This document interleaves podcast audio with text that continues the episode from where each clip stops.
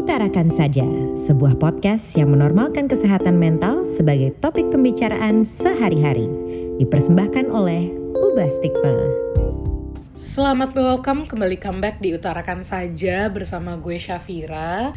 Pertama-tama gue ingin memohon maaf kepada teman-teman yang mendengarkan karena setelah sekian lama akhirnya baru kembali lagi duduk di sini dan mengobrol dengan kalian. Akhir tahun ya mungkin teman-teman yang khususnya yang kerja kantoran ya tahu namanya tutup tahun, semua kejar-kejaran, semua mau beresin sebelum akhir tahun ini datang dan semua langsung berencana untuk tahun depan.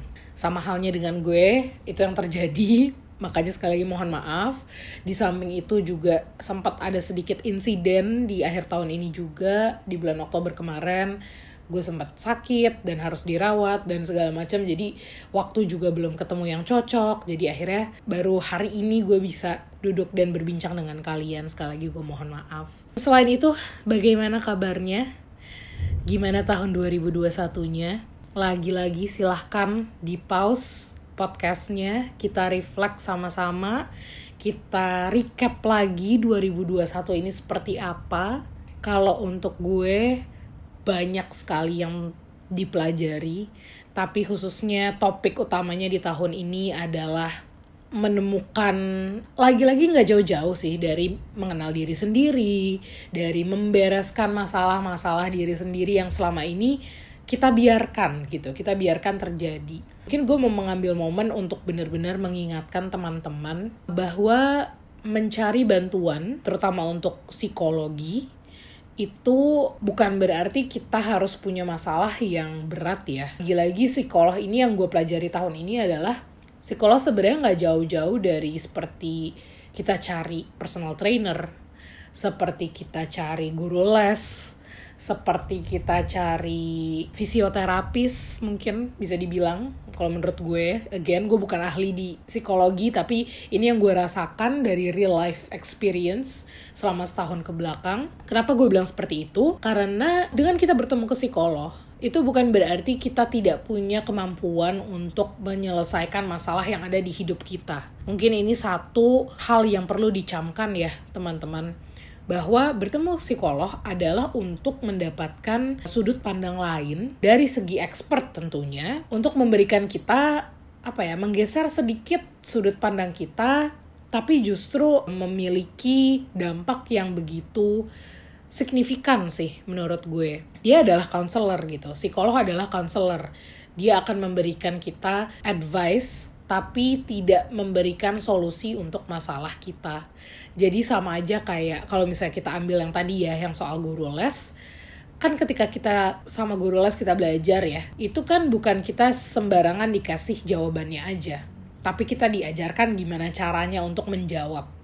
Kita dikasih PR, kita berlatih sama guru les ya, biasanya sama guru les maupun guru di sekolah gitu.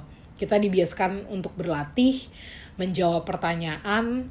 Gue nggak tahu nih teman-teman gimana tapi dulu gue di sekolah itu kelas matematika kalau nggak salah itu bahkan dengan cara menjawab yang benar walaupun hasilnya salah itu gue tetap dapat poin. Kalau jawabannya benar ya bagus gitu poinnya lebih tinggi gitu. Cuman kalau cara jawabnya aja udah bener dikasih poin berarti udah tahu nih cara menjawabnya. Cuma harus coba lagi untuk mendapatkan jawaban yang benar. Maksudnya apa Maksudnya berarti yang kita diajarkan adalah untuk memahami prosesnya dalam mencari jawaban. Itu adalah satu kunci yang gue harap bisa membantu teman-teman juga untuk memahami lebih lanjut apa sih gunanya pergi ke psikolog, apa sih gunanya curhat sama orang random stranger dan bayar pula. Kadang kan mahal gitu. Itu loh jawabannya adalah supaya kita bisa lebih melihat masalah kita dari sudut pandang yang lebih rasional, tidak selalu terpengaruh oleh emosi karena kadang kan karena kita yang menjalankan ya hidup kita masalah kecil bisa jadi terasa berat sekali padahal bisa diselesaikan dengan sedikit menggeser sudut pandang kita gitu. Nah ngomongin soal journey me mencari bantuan gitu ke ahlinya itu juga salah satu bagian dari proses healing ya teman-teman proses healing mungkin yang udah sering nih kita denger akhir-akhir ini di mana-mana yang gue sangat-sangat senang justru balik lagi mengingatkan gue ke tujuan utama utarakan saja dibentuk adalah untuk menormalkan gitu kesehatan mental dibahas di kehidupan sehari-hari gitu. Kalau gue lihat gue ikut ubah stigma itu kan di balik di 2018 ya. Di 2018 ketika join itu omongan tentang kesehatan mental minim sekali, minim sekali. Kemudian pelan-pelan mulai meningkat, meningkat dan pemahaman gue juga mulai bertambah gitu dengan kesehatan mental, psikologi dan sebagainya. Itu di 2018 sampai 2020 kita lihat bagaimana topik kesehatan mental itu sangat berkembang pesat di dunia ya bahkan gitu. Semua orang mulai pengen untuk belajar, mulai tertarik untuk mengetahui apa sih sebenarnya kesehatan mental, gimana sih caranya menjaganya gitu. Bahkan kita bisa lihat dari acara-acaranya Ubah Stigma aja yang berpartisipasi makin lama makin banyak tiap tahun. Dari timnya aja semakin berkembang setiap tahun. Gue inget banget kita mulai dari belasan Kemudian tiba-tiba selama pandemi ini kita tumbuh menjadi kurang lebih 40 40-50 members yang menurut gue itu perkembangannya sangat pesat. Kemudian banyak sekali perusahaan-perusahaan yang datang ke kita mau ngomongin soal kesehatan mental di lingkungan kerjanya. Itu salah satu yang menurut gue dampak nyata yang yang terjadi atas berkembangnya pengetahuan orang-orang tentang kesehatan mental. Kemudian di 2020 ke 2021, gue melihat banyaknya bermunculan figur-figur publik yang berani come out aja gitu ke halayak tentang proses healing mereka. Menjadikan apa ya menjadi sebuah contoh yang sangat baik ya menurut gue. Kepada masyarakat umum gimana sih caranya kita go through healing proses healing proses tuh cuma buat orang biasa ya artis tuh nggak ada ya nggak ada masalah ya hidupnya gitu.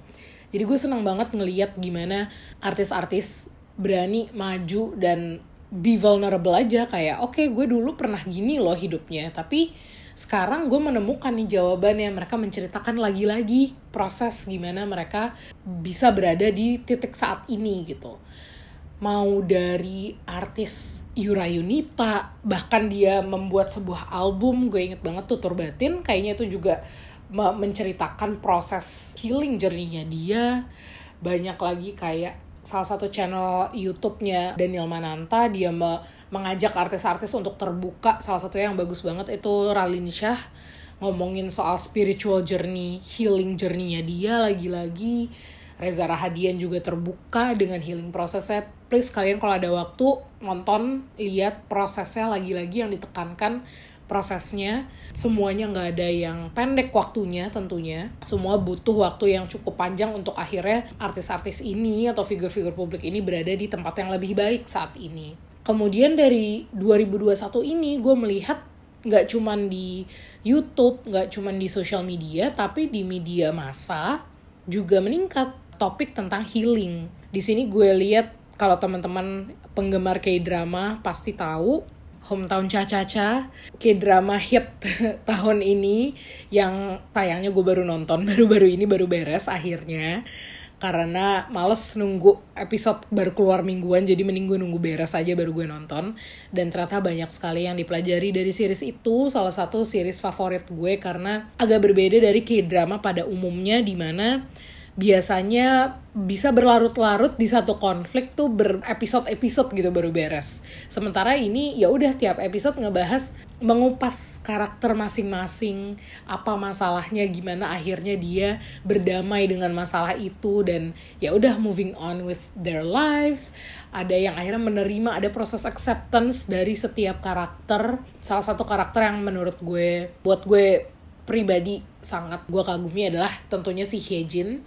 Walaupun Hong Banjang sangat-sangat intens ya kalau kalau dilihat ceritanya tapi Hyejin sangat proses healingnya tuh dia prosesnya lebih ke nerima ya udah situasinya seperti ini gue harus berubah. Jadi karakter developmentnya sangat-sangat bagus sangat-sangat persistent dan gak langsung gitu loh. Yang yang di, di highlight adalah tidak instan tentunya di perjalanannya dia semuanya terjadi secara step by step intinya. Jadi teman-teman yang belum nonton, give it a go. Pasti nggak nyesel. Cuma ya memang 16 episode, jadi ya tapi udah libur akhir tahun lah ya. Pasti ada waktu dong buat nonton-nonton. Anyways, ya jadi gue seneng banget even media massa sekarang udah mengangkat proses healing. Udah tersebar luas di mana-mana dan semakin lama topik tentang mental health yang semakin berat juga mulai bermunculan gitu di mana-mana jadi membuat orang kayak lebih open, lebih terbuka untuk belajar lebih lanjut soal mental health dan gimana cara dia menjaga mental health dirinya sendiri gitu. Nah, sekarang 2021 nih udah mau berakhir, kita lanjut ke 2022. Apa yang teman-teman harapkan di 2022? Kita reflect lagi, take your time, apa yang dipelajari di tahun 2022 By the way ini gue lagi hujan guys di rumah jadi kalau misalnya nanti ada suara-suara mengganggu mohon maaf sekali. Baru-baru ini gue juga menemukan sebuah artikel, gue lupa dari mana, tapi ungkapannya menurut gue cukup ngena sih. Jadi dibilang di artikel tersebut, daripada kita sibuk membuat resolusi untuk tahun baru, yang sebenarnya kita tahu minim kemungkinannya untuk tercapai, Kenapa kita nggak fokus aja ke area di hidup kita yang ingin kita mulai kembali? Itu highlightnya ya. Area di hidup kita yang kita ingin untuk mulai kembali. Menurut gue ini sangat menarik sih ungkapan ini gitu. Karena kita pasti selalu memikirkan kayak ada dua ya, ada dua ada dua jenis orang. Ada yang memang selalu punya resolusi untuk tahun depan, ada yang kayak let's just go with it kita lihat let's see how how life goes gitu kan. Ada yang ya udah kita nggak ada planning kita jalanin aja buat apa ada resolusi. Cuman yang menarik yang juga menurut gue sangat eye opening adalah ungkapan itu tadi. Kenapa nggak fokus ke area yang lo ingin perbaiki lo ingin mulai kembali? Karena di sini highlight mulai kembali adalah bukan berarti kita recoup atau kita menghadapi kegagalan. Jadi memulai kembali itu tidak semata-mata kita menghadapi kegagalan, tapi benar-benar awal yang baru. Mindset seperti ini sangat membantu kita karena ini akan mengurangi waktu kita untuk being so hard on ourselves. Ini berdasarkan riset psikologi ya. Jadi ini akan mengurangi waktu kita untuk terlalu keras dengan diri kita sendiri dan kayak ya udah let's let's start over let's work on it. Kita nggak mikirin soal gagal sukses atau apa pun itu kita mulai aja lagi kita ulang dari awal. Dan yang kedua terkait memulai kembali ini gue menemukan sebuah artikel dari seorang ahli di bidang emotional fitness atau kesehatan emosional bernama Barton Goldsmith jadi gue mau bagi-bagi dikit nih sama teman-teman untuk mempersiapkan kita di tahun yang baru di 2022 nanti. Gak ada lagi ngomongin resolusi ini itu gue mau mau memperbaiki kegagalan. Kita nggak ngomongin lagi soal kegagalan. Kita ngomongin soal awal yang baru. Jadi Barton Goldsmith ini bilang memulai kembali itu tidak sama dengan menghadapi kegagalan yang tadi gue bilang ini adalah benar-benar new beginning. Kenapa ini berguna mengubah mindset atau menggeser mindset seperti ini? Karena ini akan menghindari kita dari being so hard on ourselves atau mengurangi waktu kita untuk menjadi sangat keras terhadap diri kita sendiri. Pasti buat teman-teman yang yang lumayan ambisius pasti kan gak ada cerita tuh mau self love self compassion bodoh amat. Pokoknya yang penting gue gue gagal gue harus benerin nih kegagalan ini gue harus bangkit harus nggak boleh gagal lagi. Tapi in a way pasti sedikit berbeda ketika kita bilangnya kita memulai kembali gitu. Terus poin yang kedua ini membantu kita dengan mindset seperti ini untuk menjalani hidup seperti menaiki tangga. Jadi kita kalau teman-teman sering dengar kan take step by step, one step at a time, terus naiknya perlahan. Jadi dengan memulai awal yang baru, kita fokusnya adalah going upwards. Sementara kalau failure, kita lihat ya kegagalan itu kita udah di bawah gue udah menjadi orang paling buruk sedunia dan kita harapannya ketika kita bangkit kita akan langsung naik kayak naik jet coaster gitu kan life is a roller coaster yes it is tapi tidak secepat itu kan prosesnya gitu. Ketika kita naiknya cepet, ya turunnya juga cepet. Kalau teman-teman lihat railing rail coaster, kalau yang naiknya cepet, pasti turunnya juga menukik ke bawah. Sementara kalau yang naiknya pelan-pelan, pasti ya udah tuh yang apa namanya roller coaster di Dufan yang ulet bulu itu kan juga ya turunnya gitu-gitu aja gitu sementara kalau dibanding yang apa sih yang ada loopnya itu naiknya cepet tapi turunnya juga cepet sesimpel itu aja sih menurut gue yang liatnya jadi intinya lo ketika lo memulai kembali fokus kepada moving one step at a time. Dengan begitu kita akan naik level secara perlahan nih. Karena nggak ada yang semuanya akan didapatkan dalam one shot. Jadi instead of naik turun kalau naik one step at a time tinggal lihat aja anak tangganya makin gede gitu. Pasti kalau tantangannya makin susah anak tangganya makin gede manjatnya makin agak effort gitu. Sesimpel itu gak sih analoginya? Dan belajar sabar mungkin ya. Sabar dalam prosesnya. Ini juga yang gue bener-bener pelajarin sih tahun ini. Bener-bener belajar berproses. Itu penting banget guys. Mungkin semua orang banyak yang ngomong di luar sana dan anggapannya kayak apaan sih nih berproses berproses? Basi nih. Apa namanya? Klise gitu. Tapi ya that's the real life gitu. Kita harus berproses kita harus benar-benar bersabar. Ini juga sebuah reminder buat diri gue sendiri. Dan tahun yang baru ini bisa kita jadikan untuk approach kita new approach in our life. Mungkin sebuah cara baru kita menjalani hidup kita itu mungkin perubahan yang bisa kita lakukan juga jadi mengimplementasikan tadi kesabaran tadi persistensi tadi kemudian usaha tadi dan berproses tadi di tahun depan. Instead of focusing kayak 2022 gue harus ini ini ini ini gimana kalau kita di 2022 menjadi lebih sabar, kita coba berproses one step at a time, kemudian kita pelan-pelan tuh ngubah satu-satu. Hal yang gue pelajarin tahun ini ketika melakukan perubahan satu-satu, dan ini bukan perubahan kayak gue tiba-tiba jadi nabi gitu ya, bukan tiba-tiba gue jadi orang paling suci di dunia, bukan tiba-tiba apa, tapi sesimpel kayak gue orangnya males kayak berskincare skincare gue males kayak pokoknya yang yang anything to do with that care products deh apa pun itu males banget tapi tahun ini gue paksain belajar gimana caranya one step at a time. Gue biasain pakai moisturizer sering-sering. Gue udah kebiasa gue tambahin lagi. Gue pakai uh, skincare yang lain. Gue tambahin lagi pakai apa yang lain. Nanti lama-lama at least for me gue mulai merasakan ada perubahan itu gitu. Jadi mungkin bisa dicoba teman-teman. Again kita berproses sama-sama. Jadi dari mana pun kalian mulai let's start somewhere gitu loh. At least kita mulai. Kalau nggak cocok kita ubah. Kalau misalnya masih nggak cocok juga kita berhenti kita coba yang lain. That's life right? Jadi gak masalah. Kita coba terus. New beginnings new beginnings new beginnings. Kemudian endings. Nah di poin keempat si Barton ini bilang endings are not necessarily bad things. Atau endings bukan berarti pengakhiran dari sesuatu itu bukan berarti selalu hal yang buruk dan ini juga yang gue alami gitu yang gue yang gue rasakan mungkin teman-teman yang ada tahun ini putus sama pacarnya atau mungkin tiba-tiba nggak udah nggak kontekan sama temennya atau mungkin harus resign dari pekerjaannya dan sebagainya itu bukan berarti selalu hal yang buruk.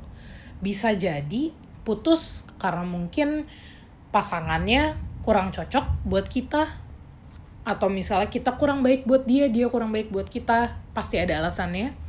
Terus udah nggak berteman lagi, mungkin ya memang udah grow apart, ya berarti it's time untuk cari teman baru, nggak masalah. Ada miliaran orang di dunia, kita punya banyak sekali channel online untuk kita ketemu orang baru bisa dilakukan kita resign dari kerjaan mungkin memang it's time gitu jadi nggak semuanya karena ending itu adalah hal yang buruk karena bisa jadi emang sudah waktunya kita harus mengakhiri. Poin kelima dia bilang memulai kembali bisa jadi menakutkan tapi benar-benar itu bisa menjadi sebuah alasan untuk sebuah perayaan gitu. Kita bisa merayakannya dengan starting over. Karena ketika kita mikir itu menjadi sebuah sesuatu yang exciting, sesuatu yang menyenangkan, anxiety itu akan pelan-pelan menghilang. Ini juga yang gue mencoba untuk lakukan karena anxiety siapa sih yang gak overthinking hari gini ya gak sih? Siapa sih yang gak takut mau ngapain aja tuh mikir dua tiga kali sebelum memulai? Kemudian nih yang keenam, mungkin ini menjadi sebuah tamparan untuk kita semua adalah masa depan tidak berhubungan atau tidak diatur oleh masa lalu. The thing with starting over is simply starting over. Mau mulai kembali ya mau mulai kembali, nggak ada urusan yang mau dulu seperti apa. Ya udah sekarang ya sekarang kita mulai untuk membangun masa depan kita mulai gitu. Jadi nggak masalah apa pun yang terjadi di hidup kalian, kamu akan selalu bisa mencari cara untuk memperbaiki itu, memperbaiki situasi supaya menjadi lebih baik untuk diri kamu, termasuk memulai kembali. Terus poin ketujuh, harus memiliki tuntutan untuk memulai kembali dengan memilih untuk memulai kembali itu berbeda. Jadi untuk orang-orang yang masih hidup dalam apa ya in chaos atau berantakan karena satu dan lain hal mungkin memulai kembali itu bukan sebuah pilihan gitu. Kayak misalnya orang yang terdampak dari pemecatan massal nih karena pandemi gitu, dia terdampak hidupnya. Ya mau nggak mau ya dia harus memulai kembali gitu. Jadi itu juga memberikan support untuk mereka yang yang membutuhkan dan bisa menerima situasi itu itu adalah quality quality yang yang baik untuk di, dimiliki gitu. Jadi ada situasi juga di mana orang starting over itu juga harus bukan bukan pilihan gitu. Kemudian memiliki alternatif yang lebih sehat itu membutuhkan baby steps yang tadi gue bilang juga satu-satu berubahnya. Gak bisa tiba-tiba berubah dalam 1 Januari gue bakal makan bersih, gue bakal apa stop ngerokok, gue bakal mulai lari pagi, gue bakal mulai ini semua terjadi dalam 1 Januari, itu tidak mungkin. Believe me, gue sering sekali melakukan itu dan selalu gagal, akhirnya overwhelm sendiri, capek sendiri, akhirnya menyerah dan ya udah mau nggak mau memulai lagi dari awal, tapi kita harus milih gitu. Ini juga sangat-sangat penting. Yes, kita mulai milih apa kita harus memulai kembali tapi bukan berarti semuanya kita mulai. Ingat pilih area yang lo mau beresin dulu. Jangan langsung semuanya. Kalau misalnya lo nggak bisa stop dengan bad habit lo right away, nggak bisa langsung berhenti, misalnya merokok, atau misalnya makan junk food, pelan-pelan aja kita cut down gitu. Yang kita sama-sama latih deh bareng-bareng gitu. Dan gak masalah kalau misalnya kita masih pengen, masih mau ya nggak apa-apa. Tapi ya pelan-pelan kita cut down. Again kayak turun tangga, stop stop stop sampai bawah sampai benar-benar berhenti. Bad habitnya gitu. Yang kesembilan ini tamparan lagi. It's not all about joining a gym to get fit. Jadi nggak harus selalu join gym untuk kayak menjadi diri yang lebih baik. Gue harus join gym. Kalau teman-teman um, warga TikTok pasti lihat semua transformation lagi di gym lagi ngangkat barbel apa segala macem well dance is an exercise, running is an exercise, bersih-bersih rumah tuh exercise guys, capek loh. Nyuci baju tuh exercise sih menurut gue. Capek banget. Ngangkat-ngangkat tuh pegel loh, pegel banget. Groceries is an exercise. Tapi ya lo kan gak mungkin belanja tiap hari gitu. Jadi starting over, memulai kembali itu nggak semata-mata cuman ya lo harus nge-gym, lo harus ini, harus itu. Tapi live the life that you always wanted chase after it gitu. Kejar mimpi-mimpi itu gitu. Dan yang terakhir starting over is about giving yourself a chance at real happiness. Another slap in the face yet again is the reality. Kita nggak boleh mikirin soal work work work aja again don't be so hard on yourself kita starting over kita memulai kembali untuk satu tujuan yaitu mendapatkan kebahagiaan yang murni, yang real, yang bukan karena kita ngintip tetangga, yang bukan karena tuntutan orang tua, tapi yang benar-benar memberikan kita kebahagiaan. Dan ini butuh keberanian yang besar, butuh komitmen yang tinggi juga, karena memulai kembali tentunya nggak mudah. Kita harus mau belajar di setiap uh, stepnya, dan yang terakhir ini berkaitan dengan salah satu quote yang gue pernah denger di podcastnya Dian Sastro di Makna. Ini ngena banget sih pas dia bilang berkaitan dengan growing ini ya. Ketika lo dihadapkan di dua pilihan, di mana yang satunya lebih susah, yang satu lebih mudah, pilih yang lebih susah. Karena di situ lo baru akan bisa berkembang secara personal itu menurut gue sebuah quote yang sangat menempel di kepala gue gimana caranya untuk harus selalu bisa dan berani memilih yang lebih sulit karena dengan begitu kita akan belajar lebih banyak gitu. Jadi itu adalah 10 hal yang diungkapkan oleh Barton untuk menjadi alasan-alasan yang menurut gue cukup solid untuk kita memulai kembali. Lagi-lagi pilih area yang kalian mau ubah atau yang kalian mau mulai kembali dan merapihkan. Jadi kita bukan bahas soal kegagalan, kita bahas soal moving forward. Gagal ya udah ya terjadi ya udah, udah lewat gitu. Terus apa? Terus lo mau dwelling on the failure, lo mau nangis-nangis soal kegagalan itu terus menerus dan stuck di tempat yang sama, inget waktu terus berjalan. Jadi ketika lo stuck di tempat yang sama atau lo, lo memaksa diri lo untuk nggak ke mana-mana, waktu akan jalan terus bukan berhenti bersama lo. Jadi 10 hal ini yang tadi gue mention mungkin bisa menjadi sebuah pembelajaran juga untuk teman-teman menjadi pembelajaran yang sangat berharga buat diri gue sendiri. Dan mungkin bisa kita terapkan ya untuk tahun depan kita sama-sama memulai kembali mengejar mimpi-mimpi yang belum tercapai dengan dimulainya dari diri sendiri, dimulainya dari yang udah ada. Kita rapihkan yang udah ada, kita nggak perlu mikirin hal baru apa yang yang harus gue lakukan. Kita coba mulai dulu aja apa yang kita punya sekarang, kita rapihkan sama-sama. Dan ya gue harap tahun depan menjadi tahun yang baik. Gue lihat situasi di dunia saat ini juga sudah mulai membaik walaupun naik turun ya dengan adanya pandemi yang masih berlangsung, tapi kita udah bisa keluar negeri, kita udah bisa keluar kota, kita udah bisa jalan-jalan, udah bisa ketemu temen, udah situasi udah menjadi jauh lebih baik dibandingkan tahun lalu. Dan terakhir mungkin jangan berhenti bersyukur. Ini juga sesuatu yang sangat-sangat kurang dihargai ya. Kadang kita lupa, kita maunya minta terus, kita lupa bersyukur dengan apa yang udah kita punya. Sesuatu yang menjadi hal untuk diingat juga dan terkait memulai kembali tadi salah satu poin again endings are not always a bad thing. Dalam case gue salah satu ending yang gue lakukan di tahun ini yang yang begitu besar adalah keputusan gue untuk berhenti dari ubah stigma. Karena satu dan lain hal dan ini berkaitan juga dengan starting over yang tadi gue bahas um, gue harus mengundurkan diri dari ubah stigma karena melihat perkembangan yang begitu pesat. Seperti ya ubah stigma saat ini sudah berada di tangan yang tepat orang-orang yang bisa berkontribusi dengan baik dengan waktu yang banyak yang bisa diluangkan. Jadi gue harap ubah stigma ke depannya akan menjadi organisasi yang lebih baik lagi. Sekarang udah sangat baik ke depannya akan baik lagi.